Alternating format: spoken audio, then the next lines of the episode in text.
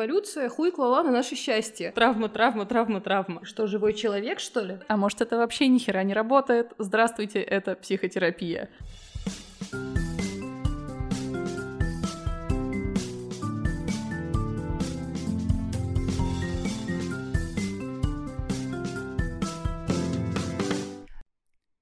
Привет! Это подкаст «Мне бы мои проблемы», и это седьмой выпуск. И сегодня мы будем говорить про разные подходы, которые существуют в психологии и в которых так сложно разобраться, потому что их так много, и они все такие разные или такие одинаковые. Хуй пойми что.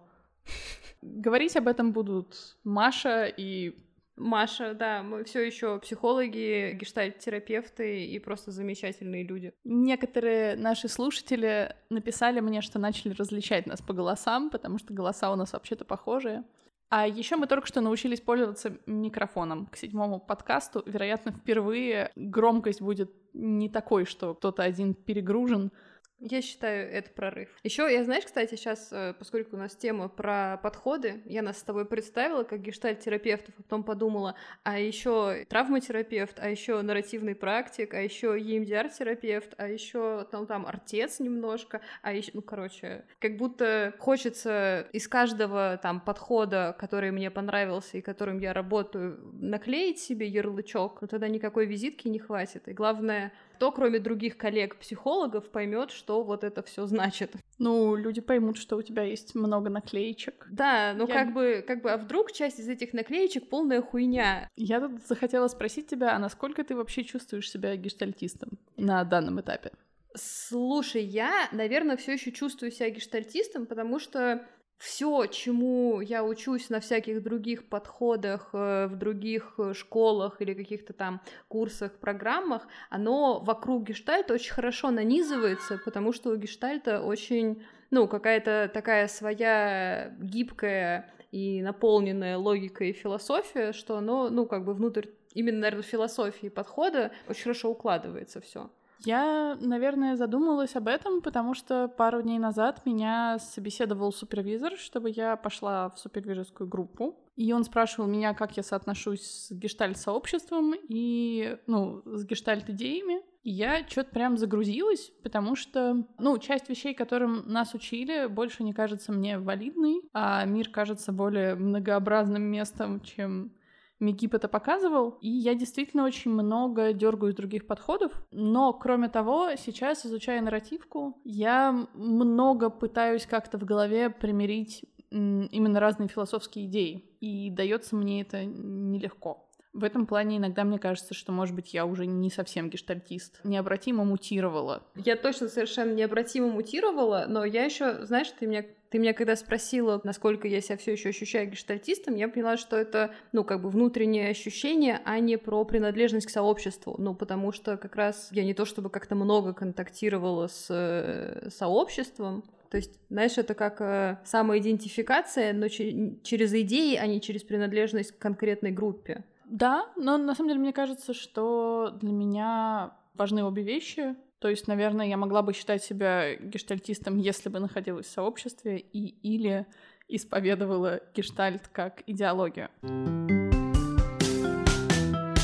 Это не про другие подходы, но мне ужасно интересно, про что из того, чему нас учили в МИГИПе, у тебя сейчас, что ты с этим в корне не согласна? Я не могу сказать, что я в корне не согласна, но там появилось какое-то такое количество оговорок с базовой идеей гештальта про то, что, например, выражение чувств целительно. И про то, что осознавание чувств именно как э, четырех базовых и предъявление их в контакте что это целительно. Я, работая в нарративке, начала замечать, что иногда можно обойтись без непосредственно феноменологии, например, там, телесной. Можно не заходить в тело, и это будет все равно эффективно. Можно не выковыривать из человека ничего, кроме рациональных концептов, и это все равно будет эффективно. Гештальт кажется мне очень такой сильной и требующей большого ресурса и большой готовности э, методикой.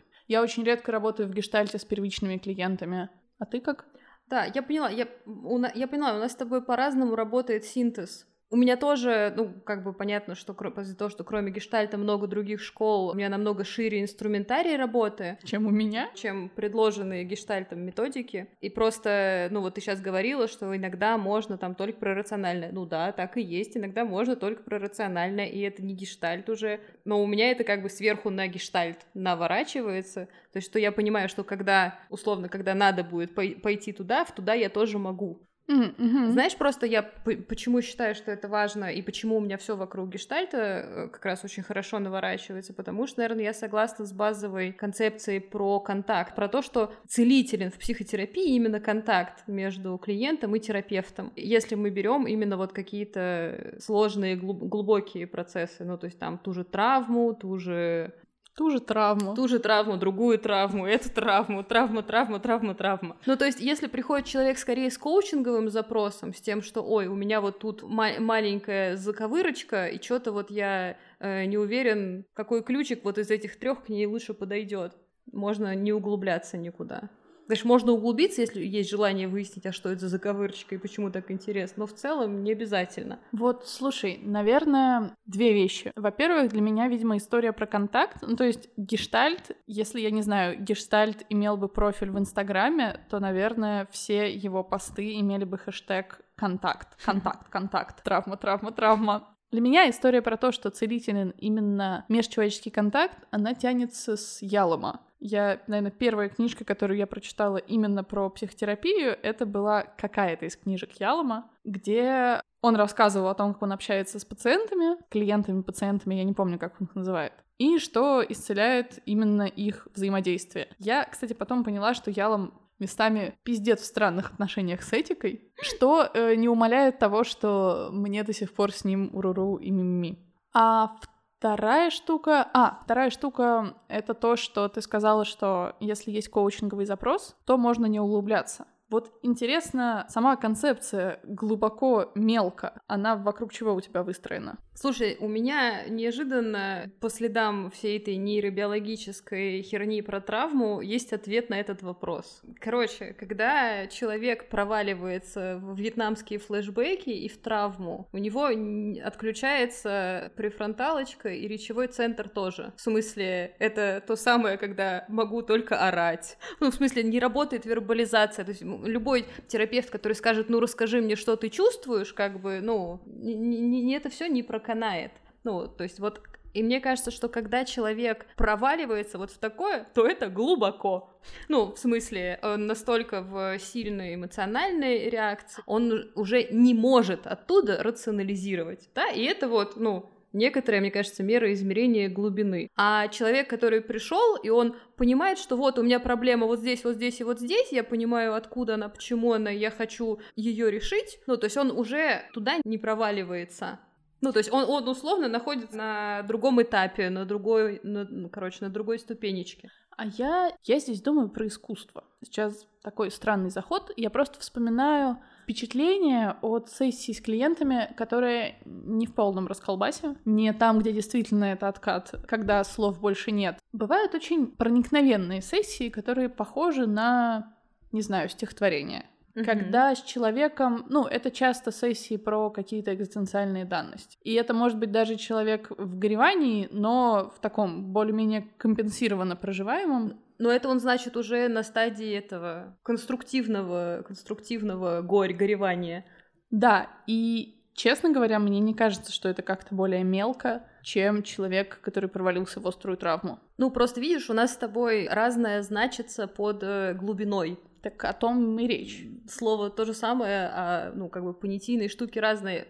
Если брать глубину вот про это, не то, что другая глубина, а это соседняя линеечка, которая даже не параллельна с этой. А я вот не уверена, что так. Я сейчас, не знаю, у меня возникло ощущение, что ты считаешь, что я спорю с тобой. Н- нет. Для меня, наверное, глубина — это скорее про действительно чувство, а не про... Ну, про префронтальную кору ясно понятно. Но когда я выхожу с сессии, наверное, я оцениваю глубину именно по по ощущению. Не знаю, как по-другому сформулировать. Ну, просто пока разговаривали, было любопытно, что ты упомянула про глубину, и я задумалась, что, наверное, у всех это по-разному. Мне кажется, ты понимаешь, в чем у нас разница в вот этой глубины? Я оцениваю ощущения клиента, а ты оцениваешь свои ощущения сессии. Не мои, а ощущения контакта. Ну, в смысле, ощущения от контакта. Ну, ты все равно свои ощущения оцениваешь. Это не бывает невзаимно. Блин, я в детстве в книжке Емца «Ёбаный стыд».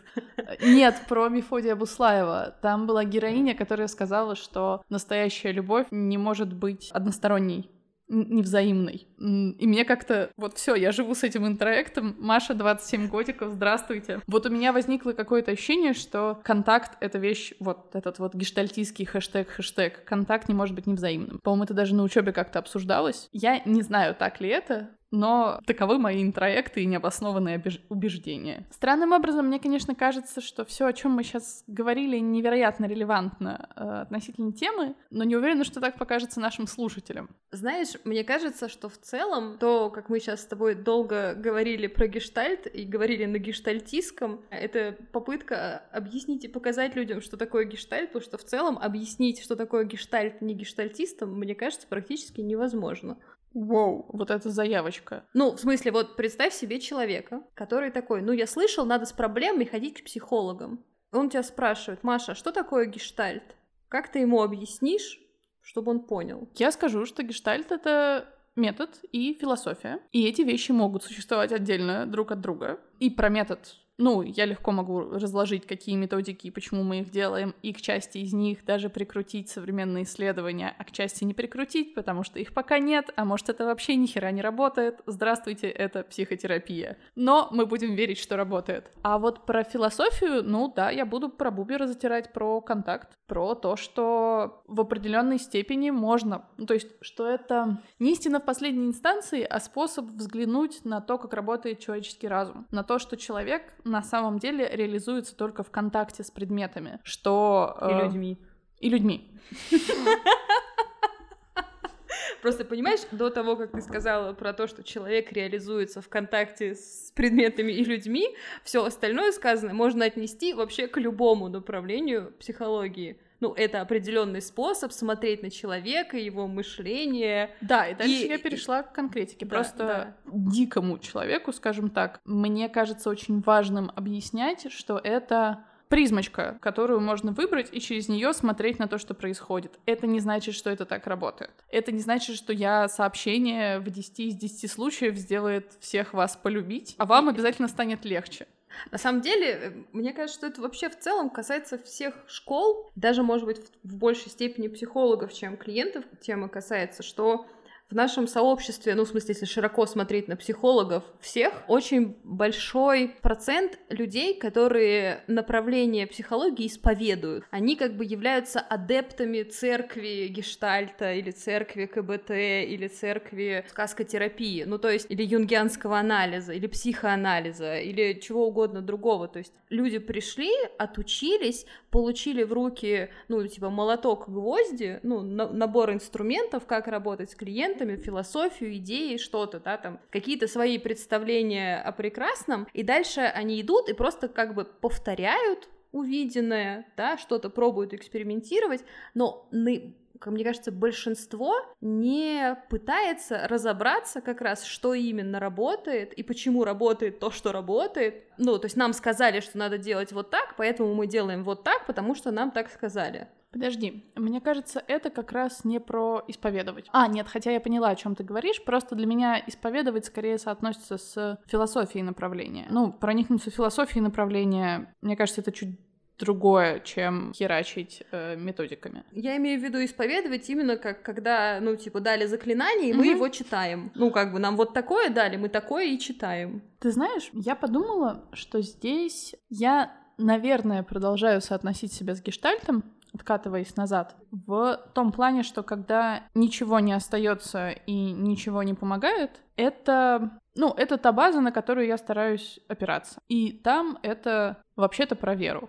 Про веру в то, что, например, излечение возможно. Потому что бывают ситуации, где наука не дошла, не знаю, антидепрессанты не помогают, там, не знаю, объем травматизации такой, что, ну, психиатр в этот момент ласково смотрит на человека и говорит спасибо, что живой. И когда методы ломаются, а то, что происходит, и вроде бы вот это должно работать, ладно, не это, вот это, может быть, вот это, может быть, вот это, и нихуя не работает, то, что остается со мной, ощущение, что я говорю про то, что Библия в этот момент должна лежать на моей груди, но оно, наверное, ощущается примерно похоже. То, что остается, это вера в то, что контакт может исцелять. Я горжусь этой речью. Да, она какая-то... Я прям вдохновилась, и я киваю, я соглашаюсь но это какая-то вера, которая со мной присутствует, видимо, уже она глубже, чем просто идея из гештальта во мне растет, что ее как-то во мне очень много. Видимо, это э, тоже какой-нибудь базовый интроект, взятый из книг о том, что там, типа, все хорошо, все возможно,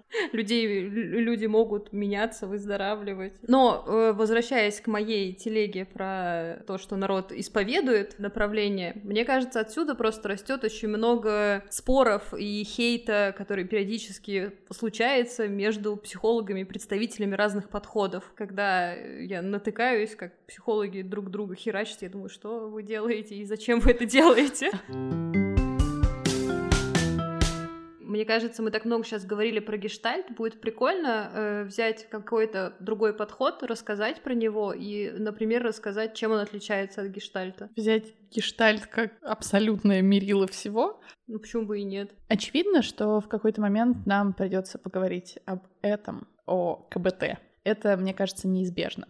Ну, хорошо, давай поговорим про КБТ. КБТ — это когнитивно-поведенческая терапия. Она КБТ, потому что это cognitive behavioral би, би, короче, непроизносимое английское слово. Behavior... Cognitive behavior. Вот там вот это вот behavioral... Когнитивно-бихевиоральное. Короче, на русский оно КПТ, когнитивно-поведенческое, но все говорят КБТ, потому что на английском CBT. она CBT. Я страдаю теперь из-за того, что мы не можем произнести это. Behavioral. Behavioral. Behavioral. Cognitive behavioral. Behavioral. Так говорит Google. Behavioral. Cognitive behavioral. Behavioral. Ну, в общем, вы поняли. Кажется, Маша, нам с тобой не помешал бы сейчас когнитивно-поведенческий терапевт, который объяснил бы нам, что нам надо исправить в своем поведении. Батум. Да. Проблема с КБТ для всего остального психотерапевтического сообщества в том, что КБТшники — это как в американском фильме «Самая пафосная девочка школы», когда у нее обязательно должны быть богатые родители, а это связано с тем, что КБТ финансировалось из госбюджета в США, например, потому что оно входило в страховку. Значит, самые богатые родители, самая пафосная платьишко, которая заключается в том, что, в общем-то, по КБТ действительно больше всего научных исследований. И это замкнутый круг. Ты знаешь, мне кажется, тут важно объяснить, почему так много есть исследований по КБТ. Потому что, в отличие от, например, гуманистических подходов, вроде гештальта или экзистенциальной психотерапии, когнитивно-поведенческая терапия построена на алгоритмах, ну, то есть у них прямо есть конкретные пошаговые инструкции, что мы делаем раз, делаем два, делаем три, делаем четыре. И, соответственно, когда у тебя в работе есть простой алгоритм,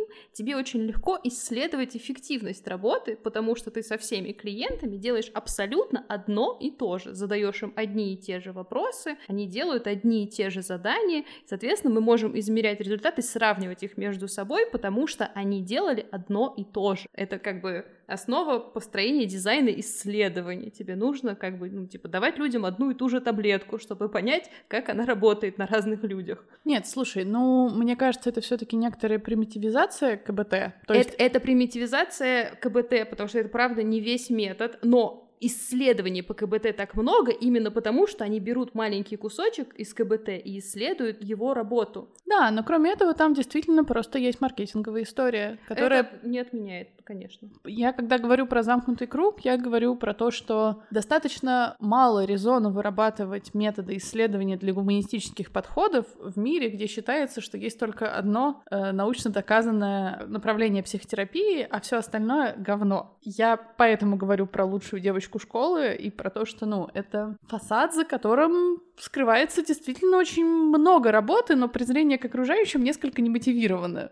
Но при этом совершенно точно КБТ правда работает. В смысле, это эффективный метод для решения большого круга проблем. При этом этот метод подходит вообще не всем людям. Ну, то есть я, например, как клиент ходила к специалисту когнитивно-поведенческой терапии, и мне вообще как клиенту не подошло. То есть при этом как терапевт я очень подлым образом стырила оттуда несколько техник, и я их использую в работе, и совершенно мне не стыдно за это. Но как клиенту мне было некомфортно комфортно, как раз потому, что, видимо, я испорчена гештальтом и построением человеческих отношений, но там тот терапевт, с кем я работала, вот он сидел такой от меня как будто отгороженный тремя стеклянными стенами, и из разряда я себя чувствую исключительно пациентом, а, а не клиентом, и у меня было ощущение, что, в принципе, не, ну, неважно, это сидит вот эта терапевтка передо мной, а, или мне чат-бот задает вопросы, как бы уровень эмпатии примерно одинаковый. И вот это, например, то, что мне в КБТ не подходит. При этом я знаю, что сейчас в КБТ третьей волны они уже как раз... Э, Пропатчили. Да, они стали более эмоционально сфокусированы, что сейчас э, терапевтов КБТ третьей волны уже учат больше, в большей степени быть в контакте с клиентами, с, со своими чувствами и привносить больше эмоционального контекста. Но когда там, сколько это там было, лет 5-6 назад, когда я попала к КБТшнику, ну вот тогда было еще, еще этому их не научили.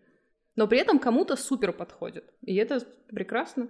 Я часто сталкиваюсь с тем, что КБТ сама по себе может не подойти тем, кто знаком именно с техниками. То есть, когда у тебя есть наработанные стратегии, господи, копинговые стратегии, способы справляться там со стрессом или с чем-то, например, техника борьбы с катастрофизацией. Э, в составлении таблички худший возможный исход, лучший возможный исход, реалистичный. Если ты и так умеешь работать с этой техникой, то то, что ты пришел к человеку, и человек объяснил тебе еще раз, как ее делать, и сделал ее с тобой, дает не очень много КПД. Хотя, конечно, поговорить с человеком — это всегда полезно. Я не буду утверждать, что поговорить со специально обученным человеком всегда хорошо. Непонятно, чему его там обучали и вообще какая у него специальность. Короче, прийти и поговорить про сделанное упражнение может быть полезно, потому что доформулируешь какие-то вещи на ходу, человек задаст тебе вопросы, кайфово. И все равно может быть скучно, ведь ты как бы возникает ощущение, что ты мог и дома это на коленке сделать, ну или с ботом действительно пообщаться. Ну, я согласна. Еще мне кажется, что что меня смущало в когнитивке, то, что они говорят, как один из своих базовых тезисов, что у человека сначала появляется мысль, а потом появляется эмоция разное. И я такая, ну нихуя же не так. Ну, в смысле, возможно, у кого-то так, у меня точно не так.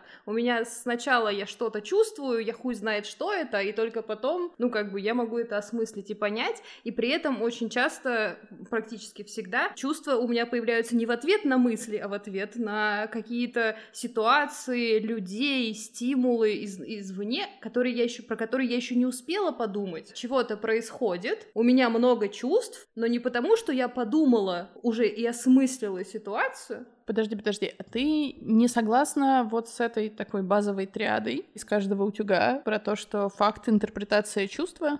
Не согласна. Не всегда так. У меня вообще не всегда так. Мне вспоминается диско Элизиум и рептильный мозг в плане того, что я думаю, что у меня бывают реакции, за которыми я не могу вытащить почти ничего из этой самой префронтальной коры, ну, из разряда как раз вьетнамских флешбеков. То есть что-то происходит, и я закрытая коробочка. Это то, что, наверное, Фрейд с удовольствием назвал бы подсознанием. Я спонтанно, реактивно что-то происходит. Что, живой человек, что ли? Я к тому, что это... Ну, во-первых, там все равно есть интерпретация, просто она для меня, ну, не очевидно, во всех остальных случаях интерпретация, ну блин, ну точно присутствует. То есть там, я не знаю. Смотри, я, я согласна в целом с этой концепцией, но я слишком часто в своей э, внутренней, богатой, насыщенной личной жизни э, слишком часто натыкаюсь на то, что, ну, у меня как бы чувств много, а я еще даже не поняла, на что именно я среагировала. Мне надо прямо сесть и подумать там, а почему я про это сейчас плачу?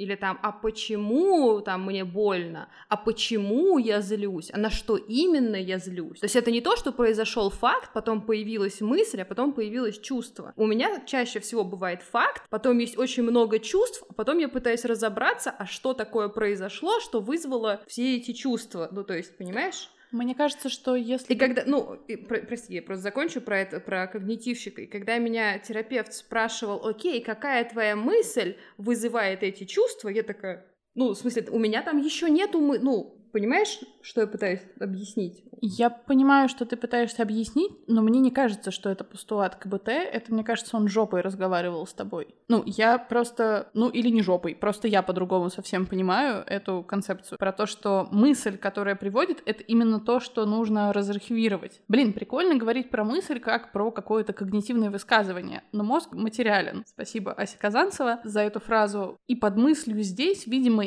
имеется в виду, как вы думаете, как именно сейчас электрическим импульсом переебашило ваши нейроны, что молодой человек налил вам супу, а вы рыдаете. Ну, просто вот, да, условно в такой ситуации какая мысль спровоцировала эти чувства? Ну вот найти, как они зажглись, дорогие нейрончики, это и значит понять, какая мысль. Потому что понятно, что не в любой ситуации любой человек в мире — это не такая база. То есть ты видишь суп, ты рыдаешь.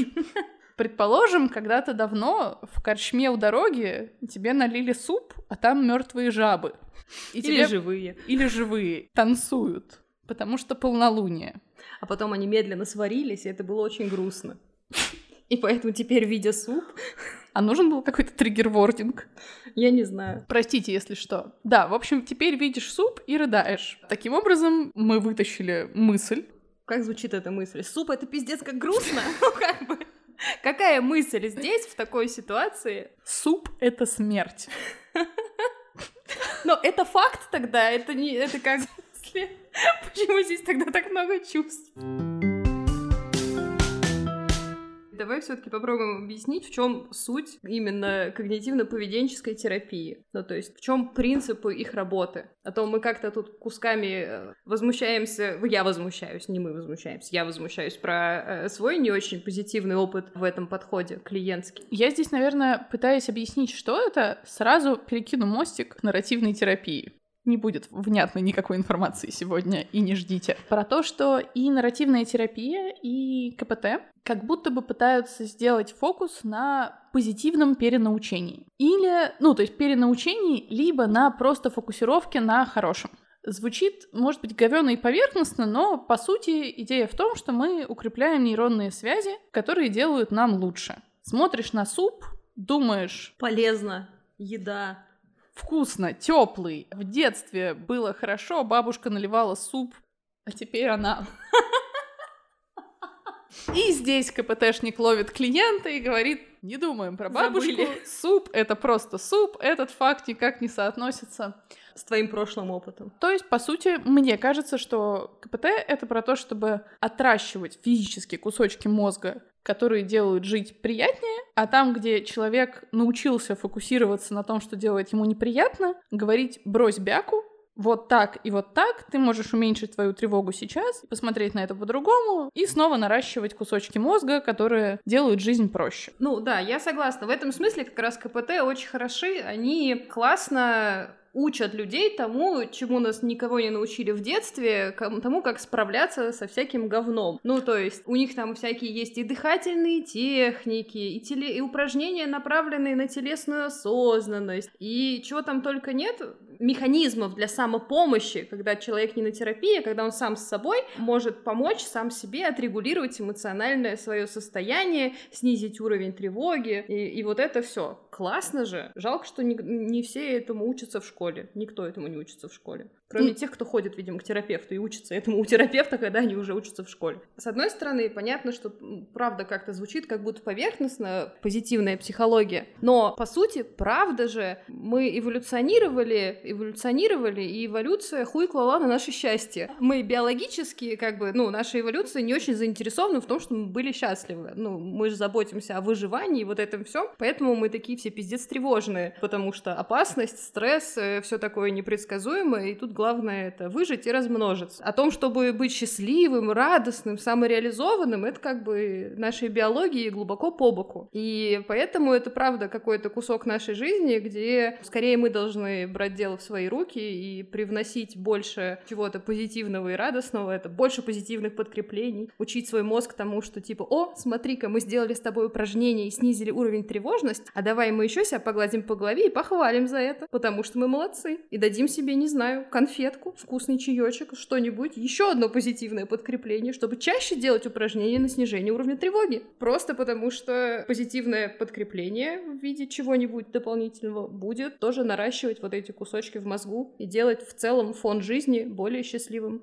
Да, я сейчас подумала о том, что, может быть, изначально, то есть у меня в голове иногда есть образ такого холодного КПТшного дистиллята, но при этом я вспоминаю все современные мануалы, которые я читала, и действительно КПТ третьей волны обладает совсем человеческим лицом. Я помню трогательные материалы для тревожников, в которых как раз было постоянно написано «теперь похвалите себя, потому что вы молодец». И если у вас не получилось, похвалите себя за то, что вы попробовали. И если у вас откат, это ничего, все будет хорошо, рано или поздно вы компенсируетесь, просто нужна практика. Вот, в общем, это было достаточно урурушно. И мне, кстати, кажется, что именно благодаря КБТ так силен нынче тренд на заботу о себе. Ну, то есть вообще вот э, в всей этой волне заботы о ментальном здоровье мне видится очень, ну, как раз большое влияние со стороны, со стороны представителей КБТ, потому что, ну, практически там все техники, все, что предлагается людям делать, вся самопомощь разработана на основе их подхода. Ты начала говорить про нарративочку, давай про нее тоже расскажем. О, нарративочка — это странно. Я помню, короче, когда я пошла учиться нарративной практике, меня выворачивало наизнанку на каждом следующем занятии, и меня бомбило противоречием, потому что, ну, в смысле вы делаете настолько по-другому от того, что я привыкла? Просто потому что, условно, в гештальт-терапии мы спрашиваем, человек говорит о проблеме, и мы его спрашиваем об этой проблеме, и спрашиваем, а что такое, а что тебе это, почему тебе, вот, как же ты докатился до жизни, ты такой. Типа, а что случилось, а что ты чувствуешь по этому поводу? И вот это все пытаемся развернуть, как бы, и помочь человеку выразить чувства, связанные с проблемой. А в нарративке они такие, проблема? Да по боку на проблему, давай о чем-нибудь другом. А когда у тебя этой проблемы не было? Я такая, в смысле? Но потом я поняла, как это работает. По поводу нарративки меня тоже очень бомбило, но любопытно, я сейчас сразу начинаю думать про акцентуации наших характеров, потому что бомбило меня не потому, что в смысле вы делаете по-другому, а в смысле вы делаете примерно так же, но пиздите как будто по-другому. Именно благодаря нарративке я разработала личный такой термин для себя, который для меня все объясняет. Он звучит как философский кринж. Нарративная терапия и ее философия периодически приводит меня в состояние философского кринжа. Мне кажется, здесь не, не совсем верно говорить о том, что нарративка всегда игнорирует проблему. Например, та же самая ну. какая-нибудь ну... техника экстернализации предполагает, что мы проблему рассматриваем, но здесь, наверное, первый пункт э, различия с гештальтом — это история про как раз то, что проблема — это проблема. А человек — это человек. Мне больше нравится человек — это не проблема. И Гештальт тоже большой любитель высадить, значит, проблему на стульчик и поговорить с ней. Но в Гештальте мы обычно забираем ее обратно. Ну, потому что, потому что она... О, мы, смотри, самоидентификация. В нарративке же есть история про то, что мы вытаскиваем как бы из человека, отсаживаем и иногда даже прогоняем, например, как проблему, так и вообще все его качества. По сути, мне кажется, то, что остается при человеке в нарративке, это буддийский наблюдатель. Все остальное можно экстернализовать. У меня этот момент вызывает вопросики. Я как-то внутренне не очень уверена, что это хорошая идея. Но сложно сказать. Мне кажется, тоже разные ситуации бывают разные. Просто видишь, это правда какое-то ключевое, ну, место, где расходится, может, не ключевое, но тем не менее важное гештальт, гештальт и нарративка, в том, что гештальт, он скорее вот про такую, типа, целостность, и, и мы собираем все в кучу, все, что как раз человека оторвалось, отщепилось и отцепилось, а в нарративке наоборот, типа, давайте сделаем деконструкцию и разберем на детальки, а потом из этого лего снова попробуем собрать человека. Но может быть получится, может быть получится что-то совсем другое. Кто его знает. Наверное, для меня наибольшим камнем преткновения, что-то из меня лексика какая-то прет удивительная, это история про, господи, децентрализованную и влиятельную позицию. Это история про позицию, в которой должен стоять терапевт, нарративный терапевт, про то, что терапевт, безусловно, влияет вопросами, которые он задает, но при этом старается не транслировать никаких своих идей. И вот тут мне хочется поднять табличку «пиздеж», потому что естественным образом каждый вопрос создает сразу рамку для ответа. И можно очень долго расшаркиваться на тему того, что ну, обращаясь к клиенту, тут на меня очень сильно влияет идея о том, что Земля круглая. И в этом плане, когда я задаю вам вопросы, про ваше плоскоземельчество, я могу транслировать, не знаю, недоверие или недо... недоодобрение. Неодобрение. Что сегодня со словами? Недоодобрение. Какое интересное слово. Короче, никакие расшаркивания на самом деле не помогают. Слова, которые сказаны, моментально анатомически изменяют мозг того, кто их услышал. И вот эта вот штука про децентрализованную и влиятельную позицию как раз кажется мне самым сложным, наверное, в нарративке, как в концепции.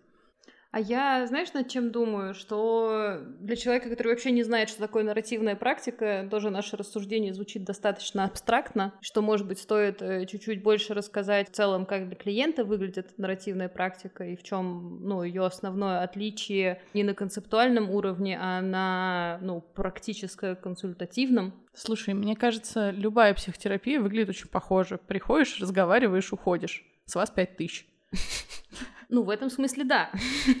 В целом, ну, нарративная терапия, нарративная практика, она исходит из идеи о том, что все в нашей жизни управляется теми историями, которые мы себе рассказываем, другим людям рассказываем, да, что у нас наша жизнь в нашей голове представлена, ну, э, неким общим своим внутренним нарративом, историей, которая имеет героя, второстепенных героев, там есть сюжетная линия, там есть множество сюжетных линий. Соответственно, есть проблемные истории, есть э, непроблемные истории. В общем, если так задуматься, это я помню, что я как раз именно когда училась нарративке, впервые сама про себя про это подумала, что у меня есть прямо набор историй о себе, которые я, например, рассказываю людям новым, которые меня не знают, с которыми я знакомлюсь. И я понимаю, что я иногда эти истории рассказываю и повторяю слово в слово, как я их уже рассказывала, и я могу этот момент даже думать о чем-то другом, хотя я вроде очень эмоциональная, что-то про себя вещаю. Но это вот автоматизм. И нарративная практика занимается тем, что помогает э, ну, человеку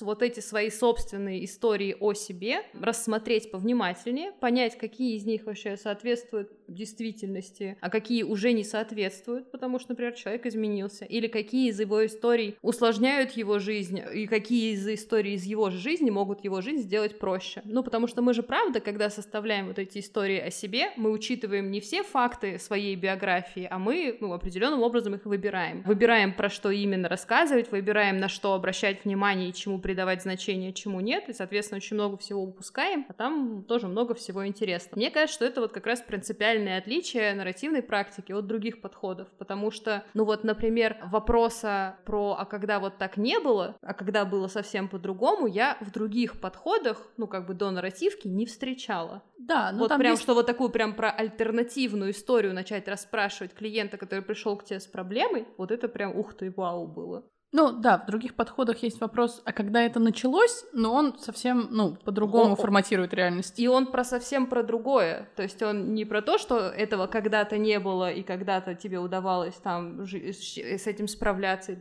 Ну, то есть, в общем, другой акцент, да, другое, другое направление. И это интересная штука. Мне здесь хочется, наверное, сказать о нарративном подходе к контакту, По моему ощущению, нарративка находится здесь в некотором периодически противоречии самой с собой, которое приходится решать терапевтам на местах. Но это когда выпустили указы, они друг другу противоречат. Можно иногда использовать один, иногда другой, иногда вообще ничего не использовать и так далее. С одной стороны, нарративка как будто бы боится человеческого контакта. У меня даже, ну вот с этим вот непривнесением идей у меня возникают какие-то метафоры э, стерильных боксов, что как будто бы человек приходит на терапию, и терапевт такой в полном костюме химзащиты. Да, противочумном, вот, э, дышит через респираторы, как Дарт Вейдер. А... Ты представляешь, как сразу, как это уже сразу много контекста привносит. Представляешь, ты приходишь на терапию, а там реально сидит терапевт в костюме химзащиты. Представляешь, как много это сразу вызывает мыслей, чувств и идей. Он да. попытался это защиту выстроить, а это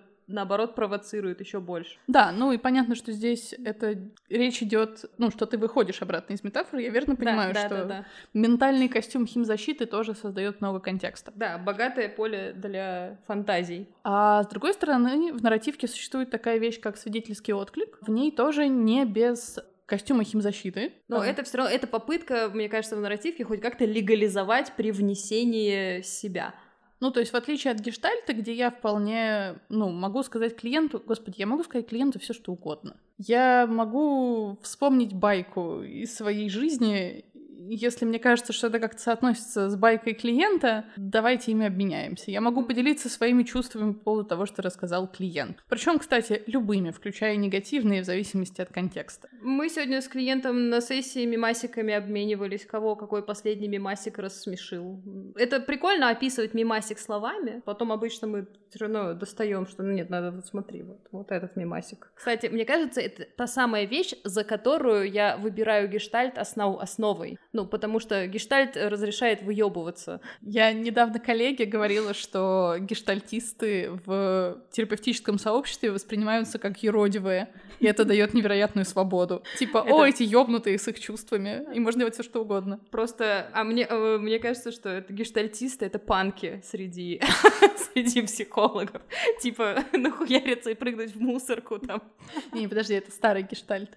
Сейчас все таки Да, это как Перлс. Да, внутри и вне помойного ведра, так называется работа э, отца-основателя гештальта Перлза. Да, короче, свидетельский отклик в нарративке работает по структуре, и он выдается как будто бы в воздух. Вот это кажется мне потрясающим. Ну, если это групповая работа, то один участник, откликаясь на историю другого, не будет говорить, ну, непосредственно с человеком, он будет говорить с тренером, рассказывая это вот чисто как свой опыт. Два бокса, э, два противочумных костюма, вот примерно вот так. Моя фантазия нарисовала мне двух людей, на которых сверху одеты огромные презервативы. Я иногда моя фантазия э, работает намного быстрее, чем вербальные центры в моем мозгу, поэтому чувство и образы у меня появляются намного быстрее, чем мысли на эту тему. В общем, при всем этом, когда я вижу работу живых нарративных практиков, там, естественно, как бы, если и надеты презервативы на людей, то они проколоты. Или, как минимум, они ультратонкие, японские 0.01. С повышенной чувствительностью. Да. Есть, кстати, одна штука, с помощью которой я очень обогатила гештальт. Ну, в смысле, свою работу э, гештальтистскую в нарративке, ну, в смысле, в гештальте есть э, концепт про базовые эмоции. Ну, что, короче, есть базовые эмоции, их пять, есть чувства, и чувство — это более сложное, это базовая эмоция плюс когнитивный компонент из каких-то мыслей, там, опыта и еще чего-то. И есть мысли. Ну, то есть такие как бы типа три, три уровня в пирамидке. В нарративке, ну, там как бы они не парятся про чувства, и если про чувство зашла речь, и человек назвал какое-то чувство каким-то словом, это слово и остается. Ну, то есть человек его спрашивает, а ты как себя тогда чувствовал? Он сказал, охуенно. Ну, и охуенно становится названием для чувства. То есть охуенно мы... вполне гештальтистское чувство. Ну, а вот чувство справедливости, например. Чувство справедливости или чувство, что что-то не то. Ну, то есть что-то максимально неопределенное для гештальтиста, да, в нарративке, ну, типа, как клиент свое чувство назвал, такое оно и называется, такое, такое оно и есть. И у меня это, знаешь, с чем еще сложилось? Есть, я не знаю, ты читала э, или, может, смотрела на TED выступление этой Лизы Фельдман Барретт, которая про эмоции, они же опровергли теорию о том, что у всех людей одинаковые эмоции. А, что, и, собственно, они доказали, что у всех людей как бы эмоции воспитываются. Ну, то есть они экспрессию эмоций, и в том числе наименование эмоций, то, как они их выражают, и, и вот это все, в целом свой э- эмоциональный диапазон получают в семье. Ну, то есть как научаются от э, значимых взрослых, э, сверстников и, и так далее, так и, так, так и происходит. Если в их семье а, одновременно плакали и смеялись, они и будут всю жизнь одновременно плакать и смеяться. Ну, Господи, что за жуткая сказка. Да, не знаю, сказка как сказка. Если при этом как бы они плакали, смеялись, но мама говорила, что все нормально, то вот и будет человек плакать и смеяться и говорить, что чувствует он себя нормально. Потому что в его, в его картине мира в его жизни так принято. И если бы условный гештальтист в этом месте начал доебываться и говорить, нет, ну слушай, ну ты же, похоже, сейчас одновременно радуешься, плачешь, или там, ну, короче, что происходит что-то такое, то есть будет пытаться запихнуть его в свой, ну, как бы, в язык, да, то он нарративщик не будет. Я подумала, блин, вот это место, которое я бы как раз вот и взяла из нарративки и изменила в гештальте, ну, то есть расширила и сделала более гибким э, язык именования чувств, эмоций и свободы для клиента в экспрессии. Хуя я сложно говорю. Да, вообще забыс. Чувства, которые я испытываю, забыс. Смотри, здесь как раз мой очередной философский кринж, связанный с тем, что терапевт зачастую выполняет функцию родителя. До родительствования в формате как раз человек сидит, рыдает, говорит «мне нормально», терапевт приебывается на тему того «но я вижу, что ты плачешь», как бы ты назвал это чувство, а как оно ощущается в теле. Ну, и гештальтист в этот момент продолжает приебываться, потому что гештальтист уверен, что человек испытывает грусть или страх. И мне кажется, иногда переобучить человека таким образом может быть полезно. Слушай, да, я согласна. В таком конкретном примере, скорее, да, тут даже, знаешь, в этом есть что-то от когнитивно-поведенческой терапии, в смысле научить человека чуть больше эмоциональной осознанности и эмоциональному интеллекту. Но это тоже кажется мне ситуативным, ну, в плане, если, я думаю, что вот, если у человека, на мой взгляд, достаточно широкий эмоциональный диапазон того, что он пр- презентует, в смысле богатая мимика и так далее, то, мне кажется, даже не обязательно его обучать словарю, потому что у него есть свой какой-то вот этот внутренний словарь, и он им пользуется всю жизнь, и типа работает не трогай. Тут скорее, наверное, я больше склонна обучать людей, про кого, как мне кажется, я могу сказать, что они не очень выкупают вообще, что они чувствуют. Ну, в смысле, человек, который на все разные выражения эмоций говорит нормально, или я чувствую, я ничего не чувствую, или я чувствую нормально, или там хорошо и плохо, и это весь его словарь, вот тут, наверное, я бы стала приебываться, причем как в нарративке, так и в, так и в гешедальте, так и еще где-то. А если человек использует 20 матерных слов для описания своих чувств, мне кажется, это прекрасный эмоциональный диапазон, и он достаточен.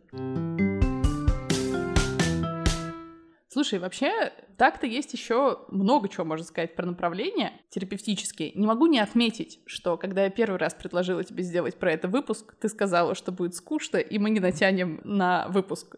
Я почти уверена, что мы могли бы сделать второй, но мы уже час пишем. Я подумала, что мне есть что сказать про эту, про схемотерапию.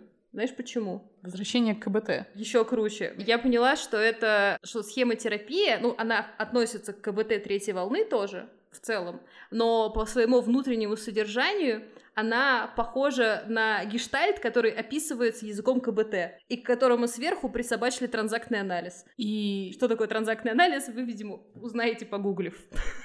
Ладно, на самом деле про транзактный анализ вы наверняка знаете, если вам знакомы понятия внутренний ребенок, внутренний родитель, внутренний взрослый, значит, вы что-то слышали про транзактный анализ. это был самый краткий курс транзактного анализа из возможных. Да, ну, может быть, мы правда запишем еще один, а может быть и нет. Зависит от того, что вы нам напишете в качестве обратной связи после этого выпуска. А ты хитра. Да, я же говорю, если попросить людей ставить огонечки, они ставят огонечки. Это ты мне говорила не в выпуске. Но учтите, если попросить людей ставить огонечки, они ставят огонечки. Да, поэтому, да, у вас мы попросим, если вы дослушали до этого момента, напишите нам свою обратную связь, что вы думаете об этом выпуске и в целом о нашем подкасте. А связаться с нами можно, перейдя в Инстаграм по ссылкам, которые есть в описании к подкасту.